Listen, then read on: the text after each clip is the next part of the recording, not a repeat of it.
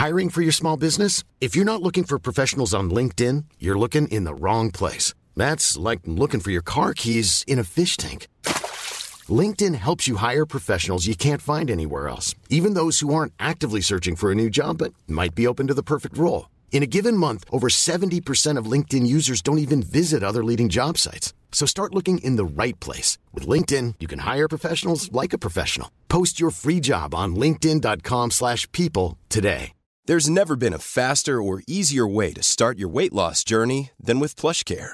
PlushCare accepts most insurance plans and gives you online access to board-certified physicians who can prescribe FDA-approved weight loss medications like Wegovy and Zepbound for those who qualify. Take charge of your health and speak with a board-certified physician about a weight loss plan that's right for you. Get started today at plushcare.com slash weight loss. That's plushcare.com slash weight loss. plushcare.com slash weight loss. Hey, it's Ryan Reynolds, and I'm here with Keith, co star of my upcoming film, If, only in theaters, May 17th. Do you want to tell people the big news?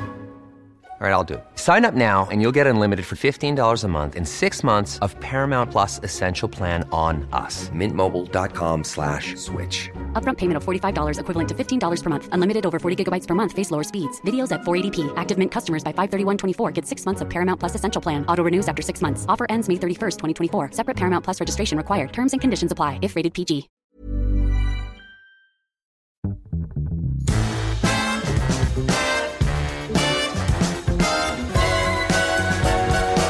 Welcome to our new PR Week podcast episode with Arvind Hickman.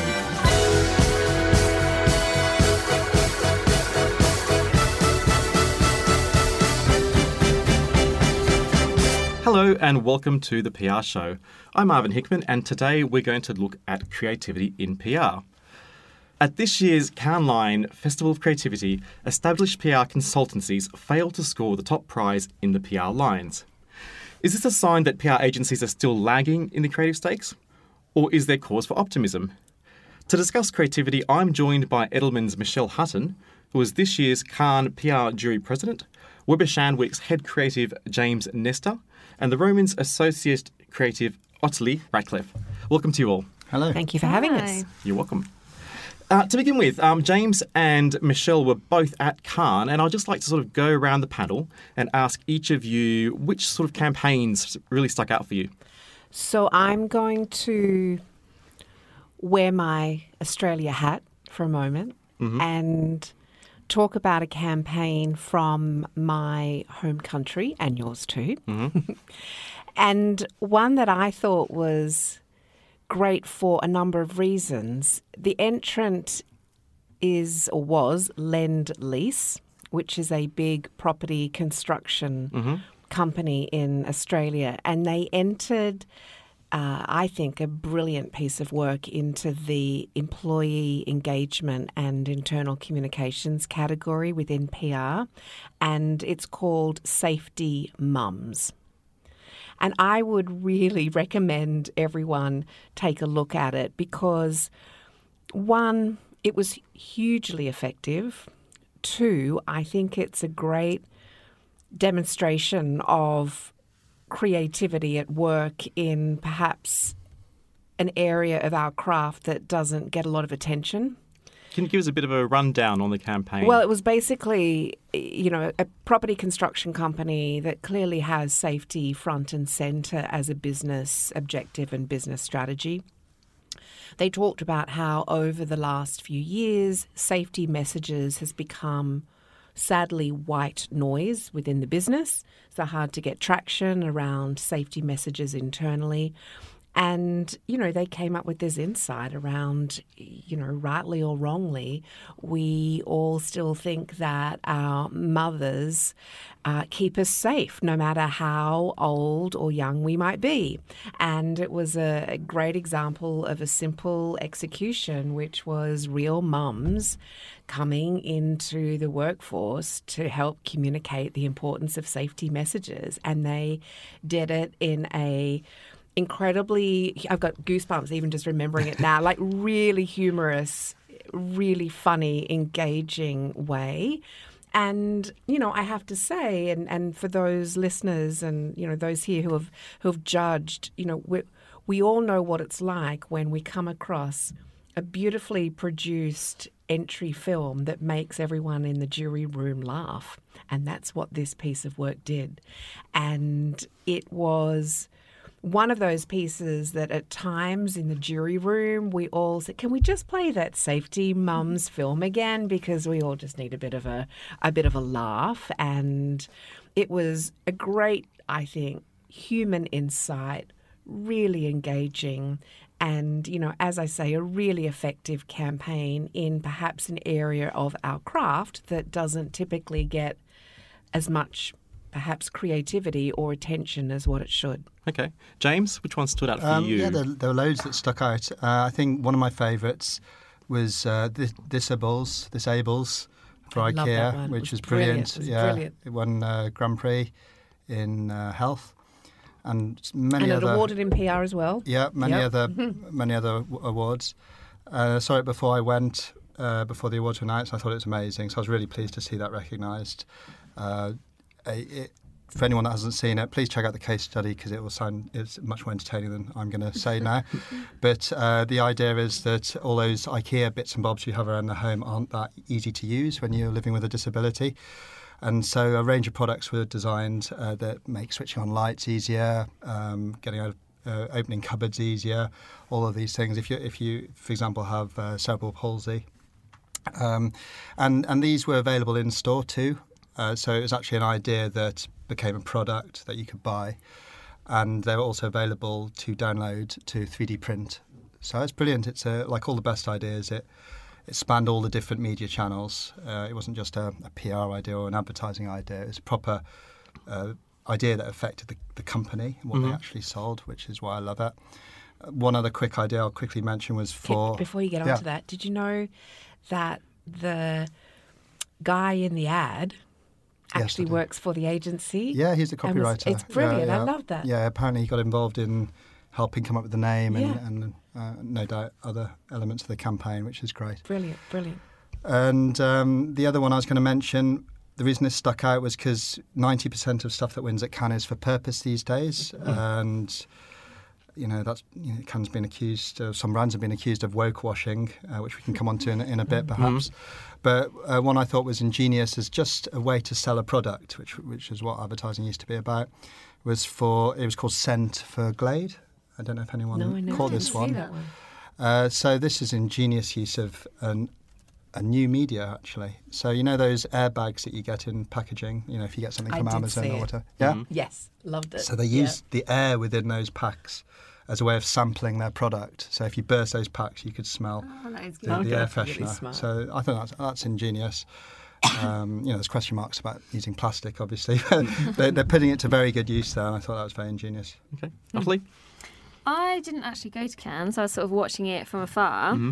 Um, but I really liked the um, the Whopper detour. We are actually talking about this before we started recording um, because I think it's really smart because I think McDonald's and Burger King have got this really nice relationship where they sort of troll each other and people find it really funny and they really buy into it. And both brands get to sort of demonstrate their brand personality through campaigns like that.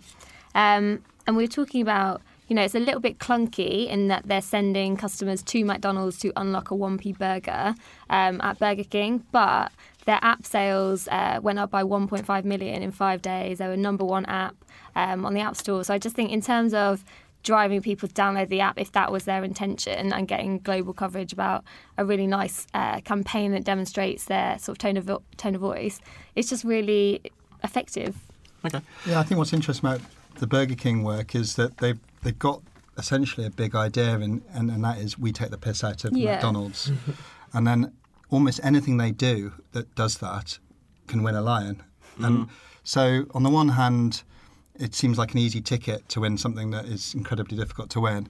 But on the other hand, that's the same as any big idea. You know, once you've got a big idea, it's eminently campaignable, and you can keep doing brilliant work off it. Yeah, So, and I think they're the credit to strongest campaigns, ones that have established a brand behaviour and do the same thing over and over again, so that people see it, recognise it, and are like, "Oh yeah, this again, love this." Yeah. Yeah, that's the secret to great Yeah. advertising, and, and a lot of advertising and marketing is has been accused of becoming too short term Mm. these days. And there's a recent study on advertising effectiveness which was making the news, whereby the um, the creative award winners have previously been very strongly linked to effectiveness, Hmm. and apparently that link hasn't been found recently, which is worrying. Um, but uh, apparently that's been attributed to brands acting quite short term and just coming up with tactics rather than big brand building platforms. Okay.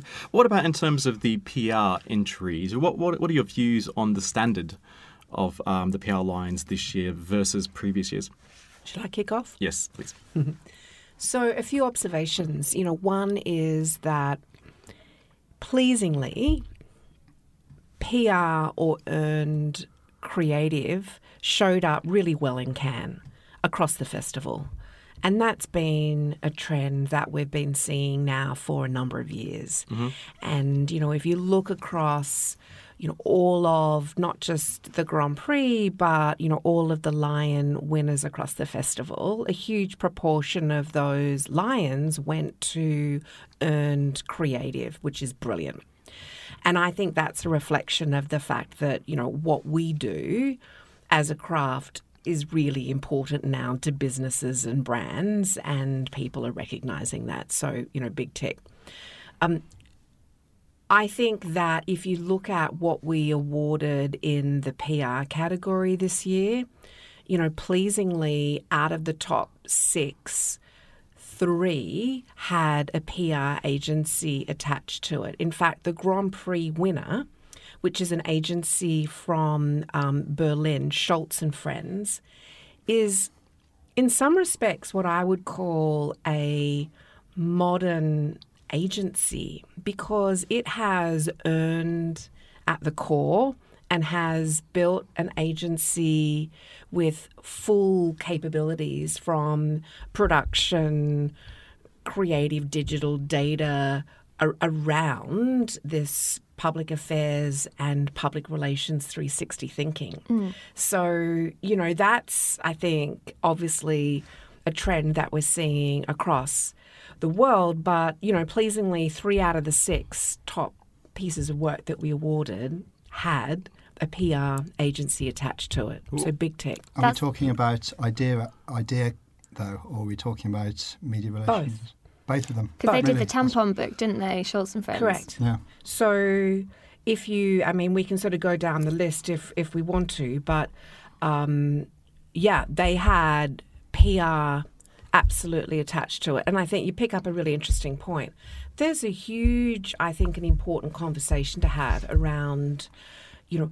How PR agencies are showing up in Cannes because some have a strategy around being the main entrant hmm. and others don't. You know, others play the game of, and not a game, play, play turn up hmm. and, and, and want to be seen and, and awarded as a partner agency, and some don't. So it's it's horses for courses, right? But you know, if you look at the the, the ranking of, of agencies, you know, we, we showed up well as as as a discipline, I think, this year. But to your point, not always as the main entrant, mm-hmm.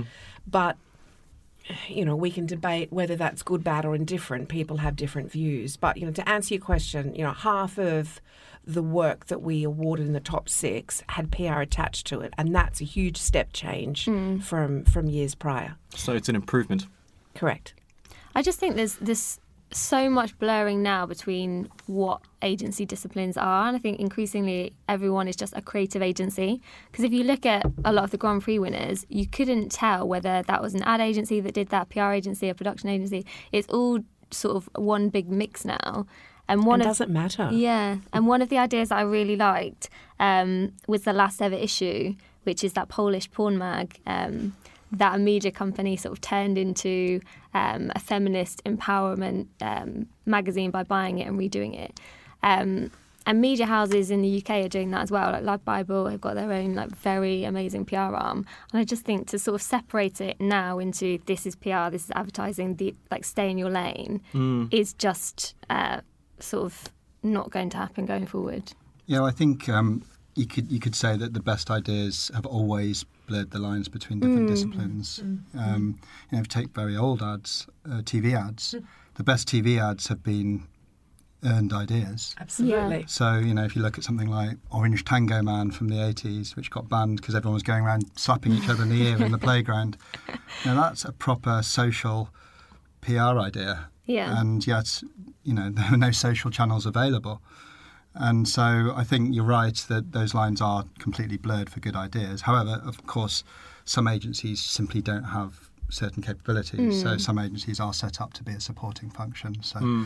yeah, that, that that will remain, and there'll be need for specialist agencies. Hmm. I just think, sorry, I also think that in terms of awards, because agencies are behaving in that way and that we're all multidisciplined, I think increasingly there won't be a need to separate into categories. I don't know what you think, but I just think we're winning D&AD pencils. Uh, ad agencies are winning PR Lions. It's just everybody sort of eating each other's lunch at this point. I think there'll always be a need for categories because that's how they make their money. Mm, yeah, that's very so the more categories they have, the more money they can make. Did you see many PR agencies sort of going into other spaces that would be traditionally dominated by Adland? Absolutely. Um, in creative strategy, which was a new category this year, there were a lot of PR uh, agencies entering. Obviously, the digital craft um, categories, you know, social and influencer. Um, uh, yes, to answer your question, a lot. And I think we will see that trend continue. Okay. What about in terms of, I mean, if you look at the power lines and you look at the idea creation, there was a lot of advertising agencies that were sort of, uh, well, appeared to be coming up with these ideas. I mean, is that fair, do you think, on, on PR agencies in, in terms of the input that they might have in an idea, but then it feels like uh, the advertising agency might get more credit for it? How does it generally um, work um, in terms of coming up with ideas? Well, I think often the right agency is attributed for the idea. Okay. Uh, there's many factors that go into that. Uh, you, you've got to remember that ad agencies, um, 30% of their staff will be creative. And it's very, very different uh, in PR, and, and there's a very different heritage in terms of what their role is with clients and the kind of clients they deal with, the kind of budgets they work with. So all of these factors come into play. But that's not to say that PR agencies aren't very creative in the solutions they offer. I think PR, when you have an agency mix, PR um, is often now the lead agency, which would never have happened maybe 10 years ago. It was always um, advertising led. Um, so now it might be the PR agency that comes up with the creative platform that then everyone else sort of ladders up to, which is um, amazing, I think, for us. Okay. What, what sort of lessons would you do you think the PR industry can learn from what you saw at Cannes? Are there any lessons, for example? Gosh, lots of lessons. Where to begin? Um, you know, I think, I think there were some key themes that we saw in the PR jury room, which is probably worth flagging. You know, number one was we saw fewer global campaigns and more local campaigns.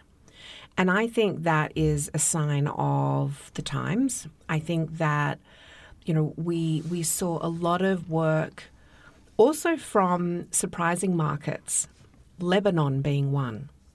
I can't begin to tell you how many brilliant pieces of work we saw in the PR jury from Lebanon. Um, but this theme of local work was really, really telling. And, you know, I guess I, I think that's a reflection of the world that we now live in, right? So it's companies and brands needing to be more locally relevant and finding their place in the world to help solve local brand issues. You know, how, how can brands be relevant to, to local people in local markets? So I think that's something that we can all take from the festival, you know, back to back to our daily our daily work.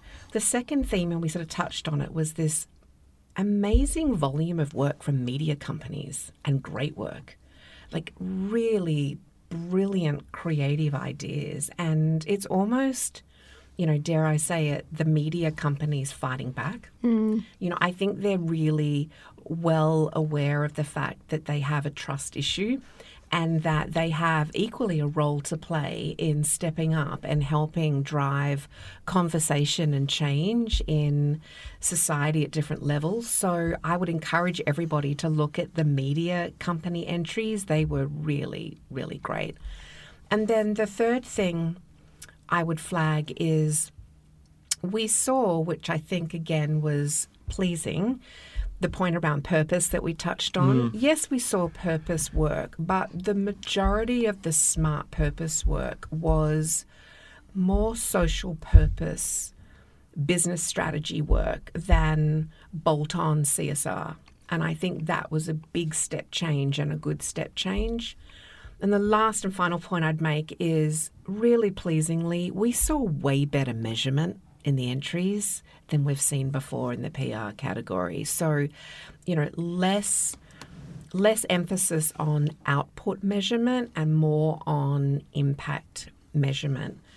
And you know, when we went into the jury room this year as the PR jury, we were really looking for work that had PR design about it. You know, we wanted to find work that had purposely been built with a PR craft rather than amplifying a brilliant creative that wasn't necessarily earned at the core. Okay. Is woke washing an issue, do you believe? It certainly was discussed quite a bit. Well, it's, yeah, it's been talked a lot, but just just to go back to what you said about um, being made for PR, there was that one, the one campaign about the wind, which seemed to be a Super Bowl TV ad, effectively, uh, which won a gold in PR. What was the thinking behind that? So the film, the entry film, if you've seen that, probably doesn't give that case the justice that what it deserves. The written entry that is submitted was submitted with that gave us so much more context to the business strategy that that company has implemented, hmm. which is what really got the attention and, tra- and attraction in the jury room. Which is another important flag. You know, we've talked for years now as an industry about the importance of the case film, hmm. and I and I still stand by that.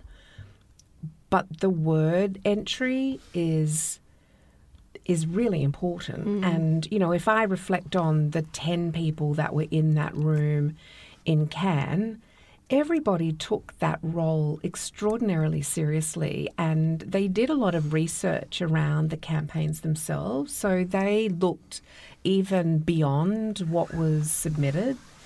Um, so my, yeah, my, my, my plea to the industry would also be think really carefully about that word submission it's really important and that's where a lot of the context around the business strategy around a lot of these campaigns is uncovered Yeah, definitely. Just to return to your question about woke washing. So, one of the interesting trends I saw this year, more than normal, uh, was brands acting like activists. So, previously, brands have stood for purposes and you know noble aims to help the world, but I felt I saw more brands being quite subversive and taking quite polarizing stances on it on issues. Um, so you've got the obvious iconic examples, which are fantastic, like Nike Dream Crazy with Colin Kaepernick, which caused a lot of Amer- uh, arguments over in the US. And then you've got, you know, Gillette, The Best a Man Can Be, which, you know, re- certainly polarized audiences. And then you've got a whole raft of other ones as well, like I've got a little list here Harmless Guns, uh, where a load of um, erroneous blueprints for 3D printing guns were put out online. There's never been a faster or easier way to start your weight loss journey than with PlushCare. PlushCare accepts most insurance plans and gives you online access to board-certified physicians who can prescribe FDA-approved weight loss medications like Wegovy and Zepbound for those who qualify. Take charge of your health and speak with a board-certified physician about a weight loss plan that's right for you. Get started today at plushcare.com slash weight loss. That's plushcare.com slash weight loss. plushcare.com slash weight loss. I'm Sandra, and I'm just the professional your small business was looking for. But you didn't hire me because you didn't use LinkedIn jobs. LinkedIn has professionals you can't find anywhere else, including those who aren't actively looking for a new job but might be open to the perfect role, like me. In a given month, over 70% of LinkedIn users don't visit other leading job sites. So if you're not looking on LinkedIn, you'll miss out on great candidates like Sandra. Start hiring professionals like a professional. Post your free job on linkedin.com/people slash people today.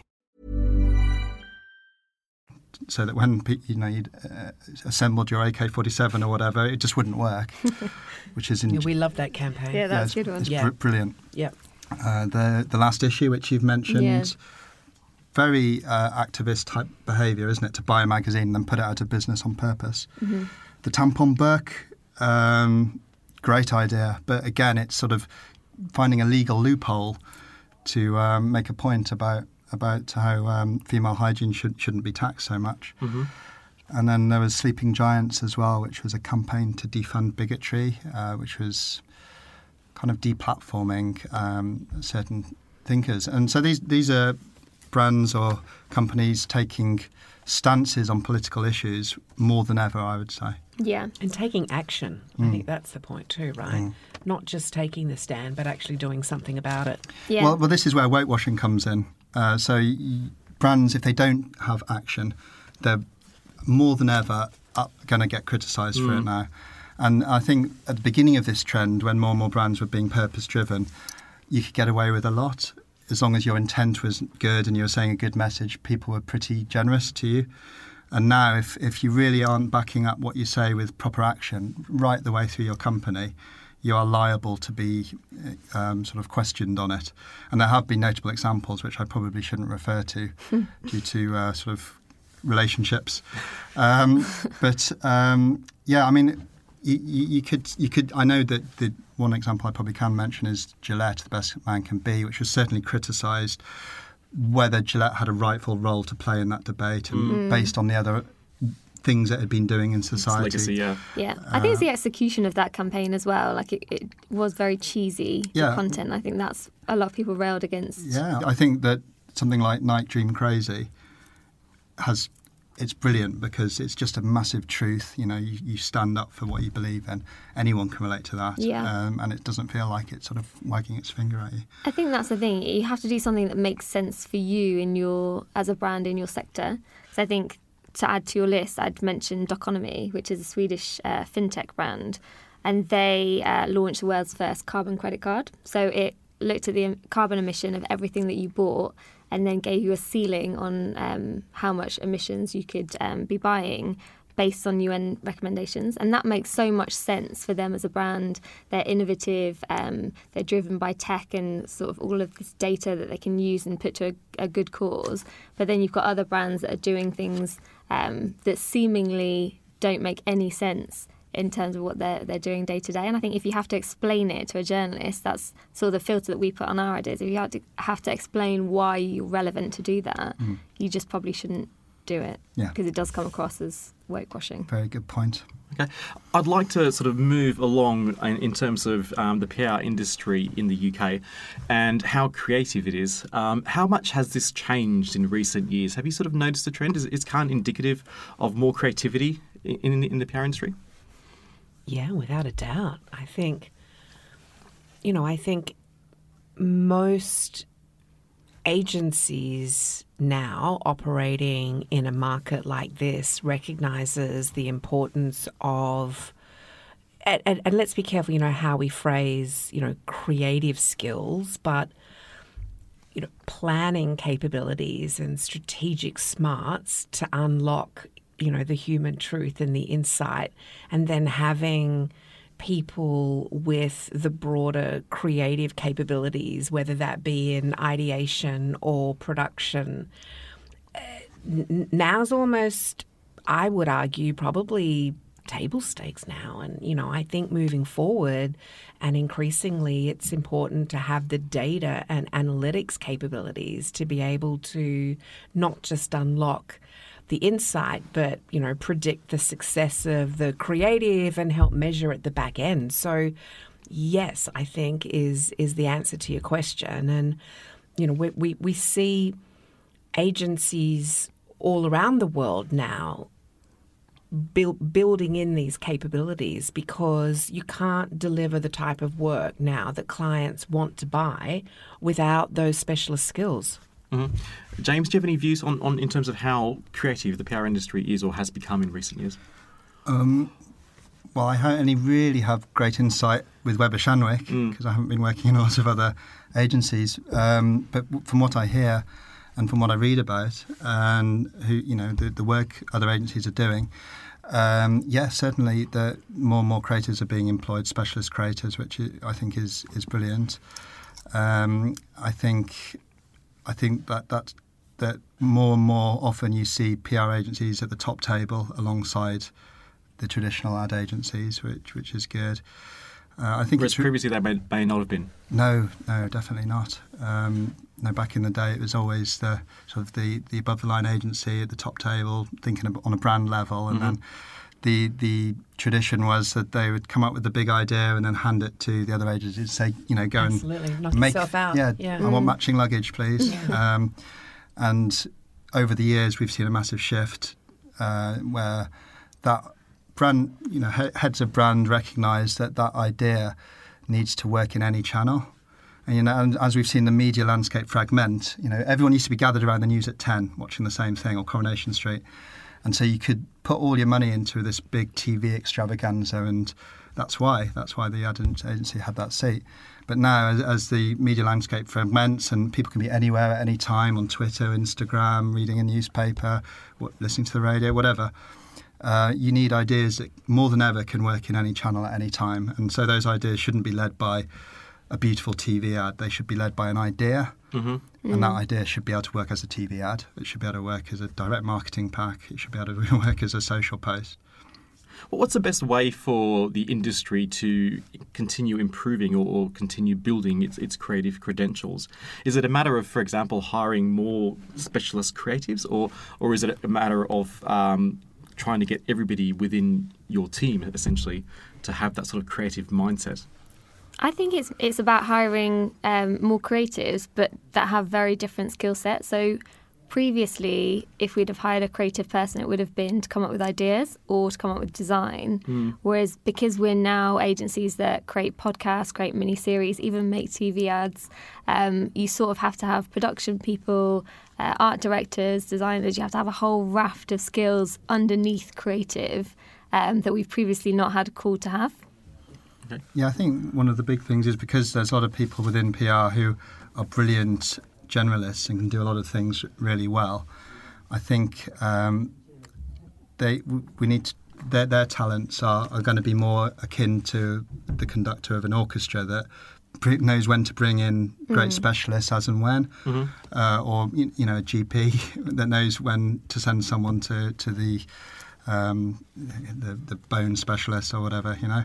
So I, I think a specialist model is, is, is definitely the future.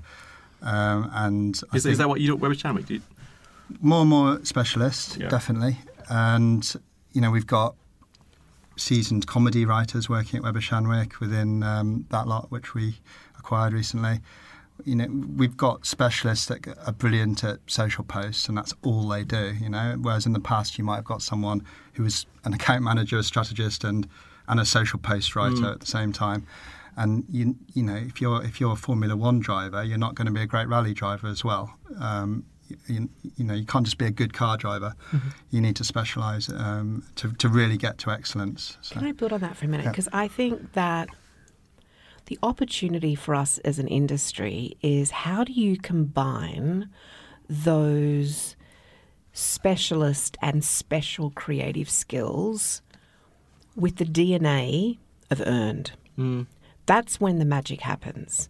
When you can have a diverse team working together to solve a client problem, sitting around a table, let's say, where you have a, it could be anything from, you know, a sector specialist, someone uh, who, if it's a food and beverage company, someone who's you know lived and worked in that issues rich category, who just knows the context and the business challenges, alongside somebody with specialist media relations skills, alongside some of these other you know creative skills. That's when you get the earned creative magic that no other, in my mind in my view, creative agency can offer. And that's, I think, the blueprint that most modern communications agencies now are striving for at pace. How to drive that connectivity within the agency to bring those people together. This is not the advertising model of account service person takes the brief, the planner then crafts a brief to throw to the creative team, who then comes out two or three weeks later with a great idea. That's not this model. You know, this model is nimble, agile. It's something I think really special and something that our industry owns. And we need to be quicker at innovating all of our businesses to have these capabilities working together at pace to produce the sort of work that we know, to your point, clients need because of everything that's going on with the world, the advertising media model being broken. This is our time. This is our time, people. yeah, I, I, just want to second that. That I think that's a brilliant point, and it is all about the team uh, and the right people, having the right people around the table, and, mm. and not copying the traditional model, very linear baton passing. Exactly. Uh, where you know mm. it goes into strategy, gets lost for two weeks, and it goes into creative. After another four weeks, there's a great reveal, and it's all wrong. Yeah, exactly. So, um, and it, or it doesn't work in a certain yeah. channel or something. Or, See, I love having these debates because my husband grew up in advertising, mm. and we have these debates yeah. all the time about the different disciplines. Right. But you know, I, I think it's right. I think mm. this is, you know, this is the model that even the, let's just call them advertising agencies yeah. are moving towards as well, right? Definitely. I mean, the only thing I'd caveat is that if you move too quickly towards a, just a very nimble, agile team, you know, you ignore the big strategy and the big idea at your peril. Yeah uh, you don't want to end up in a situation where you're just pumping out lots True. of little activations and tactics all the time because that's not going to add any value. Yeah, mm. it all has to tie together. I would also say that creatives, so we get a lot of people um, coming straight out of London College of Communications wanting to be creatives, and that's great. Um, but I think to your point about earned media being our absolute specialism, that's where we can win. That's uh, what everyone is driving towards. If you don't, if you come into PR as a creative and you don't have any immersion or knowledge of the media landscape, your ideas will fall short because you're not thinking about that final moment. Because yes we go through the q&a with the client solving the brief coming up with strategy doing the creative platform coming up with the tactics underneath that. If you can't get to that last bit where you're picking up the phone to the Sun and sending it in the idea just doesn't work. Yeah. Uh, how difficult is it for really large global agencies like Edelman and Weber to build creativity within their workforce. I, know that um, Edelman, for example, has, has, been hiring quite aggressively creative talent. Uh, can, you sort of explain how, how, how difficult it is and, and how that's sort of going for, for you, Michelle? So it's it's surprisingly easy to recruit. Um, you know, look at someone like Judy John, who joined us recently as our new global creative chief creative officer. You know, she she has such pedigree in the advertising and creative world and wanting to come and join this, you know, somewhat of a unicorn industry now, I think is very telling. I think there are people who have, who, who are looking for where is this new planet? you know, we're, we're all building something new together. And I think that's the really exciting part of this journey. And, you know, I think a lot of agencies like Edelman, Weber, and others are attracting creative talent who who know that perhaps the advertising model of old is no is no longer relevant and they want to be a part of a new agency model so getting the talent in is is is not the challenge. I think the challenge for all of us is probably twofold. You know, one is how to make sure that our clients are evolving as we are evolving and that they value the new capabilities that we're bringing in mm. to the organization and then i think it's just making sure that that um, connectivity that I mentioned is working across the business. And, you know, that's to be fair. That's why I wanted to mention the Lendlease example early on to say, you know, hey, employee engagement work needs creativity. You know, I think we tend to think that these creative skills should be embedded into the more brand oriented part of our business, but equally, creativity and providing ideation around reputation and corporate brand storytelling is again a sweet spot for us and I think a great opportunity for for all of us. Are, you- are you finding that as well, James? Is it really are you finding it's quite easy to recruit um, creative talent and is, it- is it you know how yeah. challenging is it to bring the clients along this journey?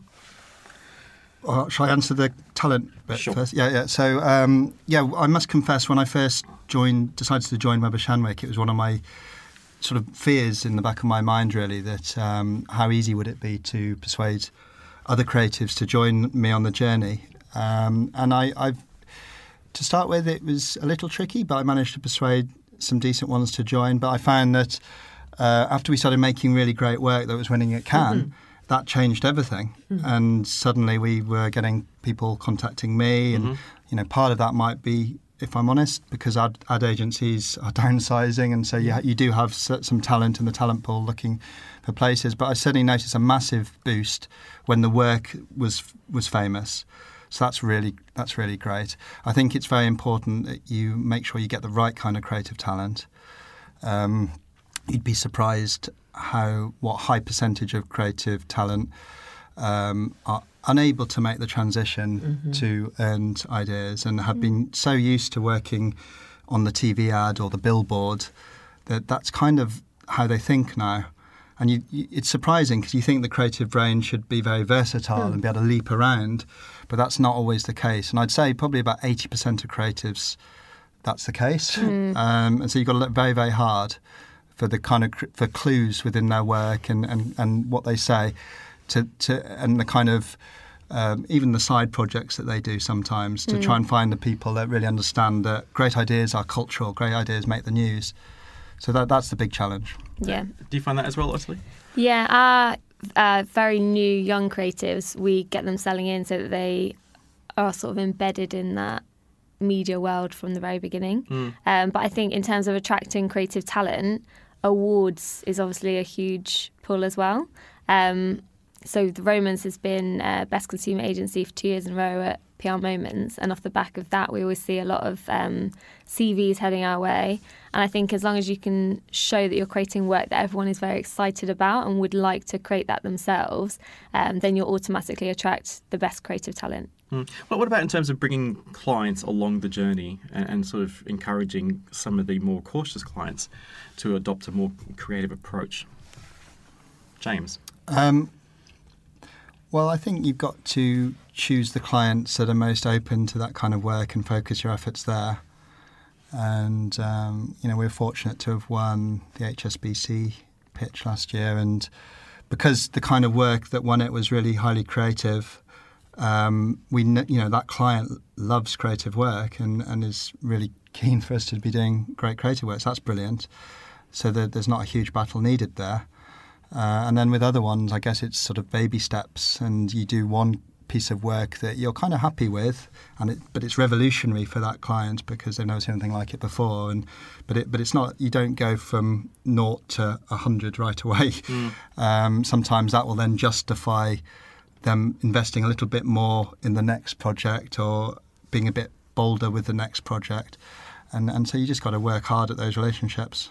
I don't think I've ever heard a client say, please stop being creative. You, you're too creative. like, I've literally heard exactly that. oh, really?